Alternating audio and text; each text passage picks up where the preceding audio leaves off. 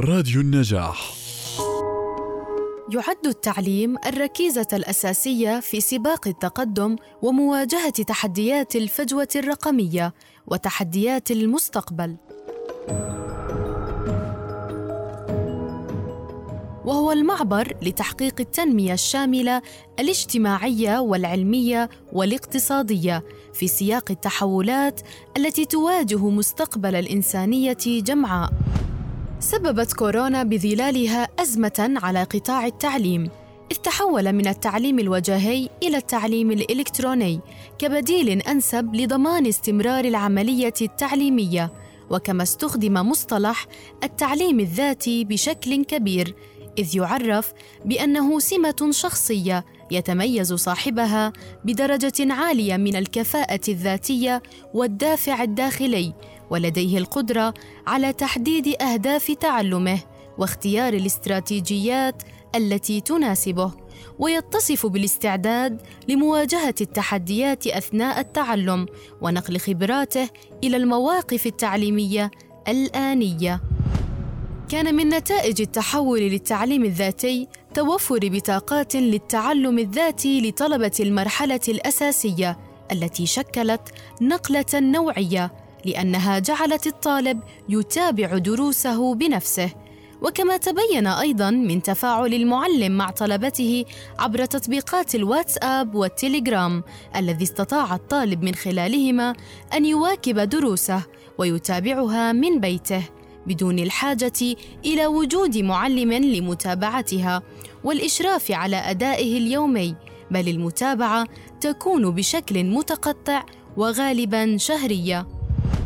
وهناك أيضا تطبيقات التعليم الإلكتروني التي شكلت مع بطاقات التعلم الذاتي منظومة تربوية متكاملة يمكن الاستناد إليها في حالة الكوارث والأزمات والحروب. لابد من سماع تجربتكم للتعلم الإلكتروني. هل أنتم مع أم ضد هذه الطريقة في التعليم؟ ولماذا؟ مش مع التعليم الإلكتروني أنا مع التعليم الوجاهي. التعليم الوجاهي أحسن من عدة نواحي. بكون التركيز والاهتمام أكثر بكون كل تركيزك على المادة وكلام الدكتور. أما أتوقع بالأونلاين يعني ممكن نلجأ له ونستخدمه بعدة آه، ظروف. كمثال وضع وبائي يعني حالات معينة. أنا مع التعليم الإلكتروني ليش؟ لأنه استثمار الوقت بشكل أكبر. الطالب قدر يوازن بين الأشياء الإشي اللي أنا بحبه والإشي اللي أنا لازم أدرسه. خفيف العبء المادي وتخفيف العبء الجسدي كمان. لما الطالب مواصلات ساعتين مثلا أو ثلاث ساعات وتخفيف العبء المادي مثلا لما يكون الطالب بده ياخد سكن بده يداوم يومي على الجامعة هاد كله إيش؟ عبء على الأهل وعلى الطالب نفسه. لا مش مع التعليم الإلكتروني لأنه بيقلل جهد الطلاب وبخليهم يركنوا على غيرهم وما بيفهموا المادة مثل لما يكون وجاهي.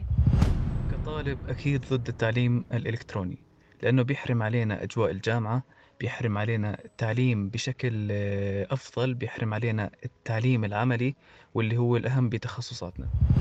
يعني أنا بعد سنتين آه، كورونا وتعليم إلكتروني كنت أنا مع التعليم الأونلاين بشدة مصرة عليه وما بدي أرجع الجامعة. بس إنه داومنا وشفت كيف الوضع وإنه كيف نفسيتنا تغيرت والدوام يعني صار إشي بالنسبة لي إشي إيجابي إني أطلع. وبتمنى الفصل الثاني أداوم برضو بالجامعة يعني وأتخرج وأنا بالجامعة. أما بالنسبة للمشاكل التي واجهت عملية التعلم الإلكتروني عن بعد خلال الجائحة تمثلت بالتكنولوجيا ذاتها خاصة بمنصات التعلم والتي لم يدرب عليها كل المدرسين وكل الطلبة قبل الجائحة كما يجب. ومنها الأدوات المستخدمة في التعلم وأيضا عدم توافر حزم الإنترنت الكافية وسرعة الإنترنت في أماكن السكن.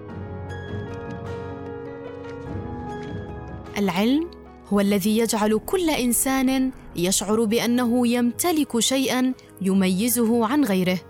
هي الثقافة المعرفية وكما قال عمر بن الخطاب تعلموا العلم وعلموه الناس جنى العمري راديو النجاح.